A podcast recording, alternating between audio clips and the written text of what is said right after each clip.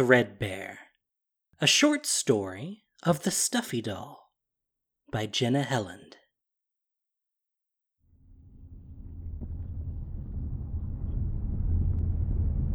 Can you see it? That red dot high in the night sky? It's a harbinger of destruction.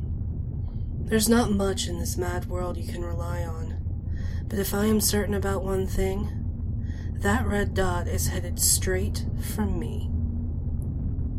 I am an emissary of pain. I've survived countless battles, seen generations pass into dust, and watched mighty kings tumble into history.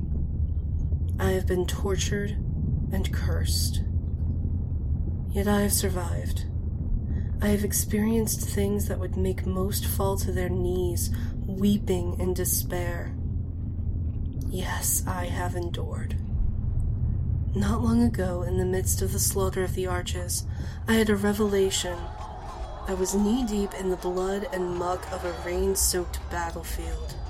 For hours, men and beasts had raged against each other in furious combat. Thunder crashed around me, nearly drowning out the howls of pain and fury. Suddenly, I was overcome with an overwhelming sense of unfairness. If I had a mouth, I would have screamed to the heavens Absurdity! Is it all vain absurdity?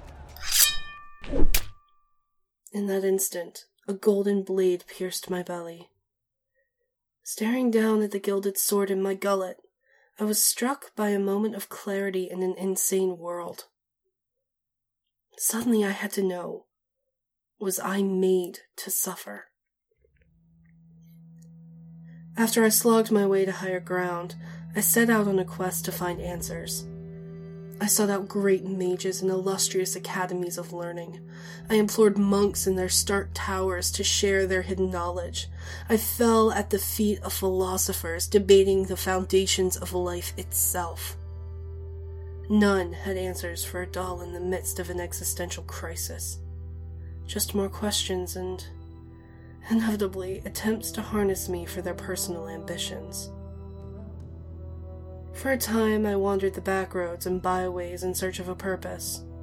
The sight of a happy peasant family through a cottage window sent me spiraling into despair. Am I alone in the world? Yes, everywhere I look there are other people, but sometimes it feels like no one else can relate. It's like an invisible barrier prevents me from really connecting with anyone else. Pain is ever present. In the end, someone always gets hurt and I'm hell to be around when I have a guilty conscience. A few months ago, I was kidnapped by bandits and sold to an evil toy maker. He had a stuffed bear minion who was possessed by the spirit of a murdered man. Finally, I believed I was among my own kind, and no longer relegated to the punishing whims of a mage. But alas, the stuffed bear lacked my resilience, and was incinerated in his first battle with the villagers. The villagers arrested the toy maker, and I was out on the streets, left to my own threadbare devices. The ravens mocked me as I set out alone again. You reach a certain age and you find yourself asking, Am I more than the sum of my parts? Surely I have an essence beyond mere burlap and cotton.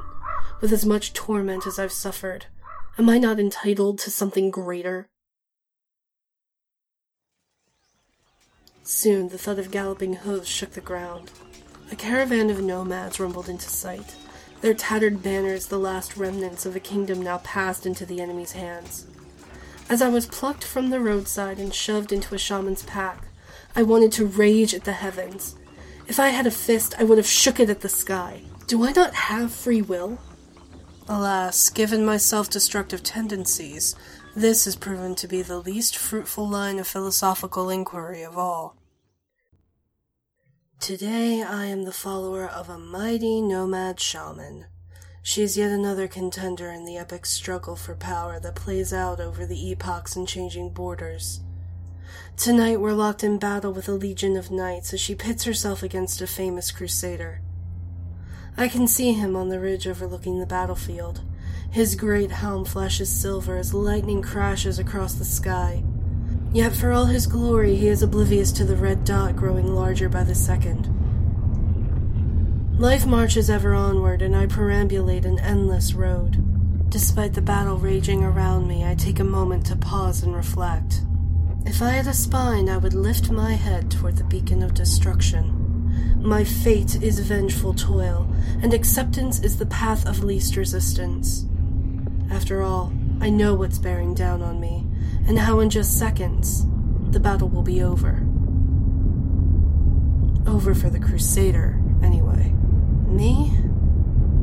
It's just another day, another meteor, and no closer to the meaning of life.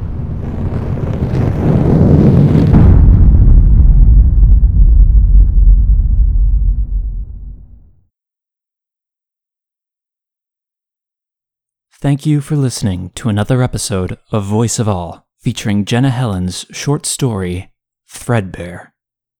Starring Tsukino Kage as the Stuffy Doll. Produced and edited by Gen Dokashi, with music by Kevin MacLeod, soundscapes by Tabletop Audio, and sound direction by Isa Martell.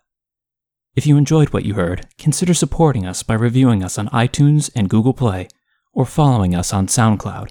You can also support us financially on Patreon and receive some extra perks. For more information, visit patreon.com slash voiceofallmtg. Magic the Gathering is copyright of Wizards of the Coast. Again, thank you for listening, and have a wonderful day.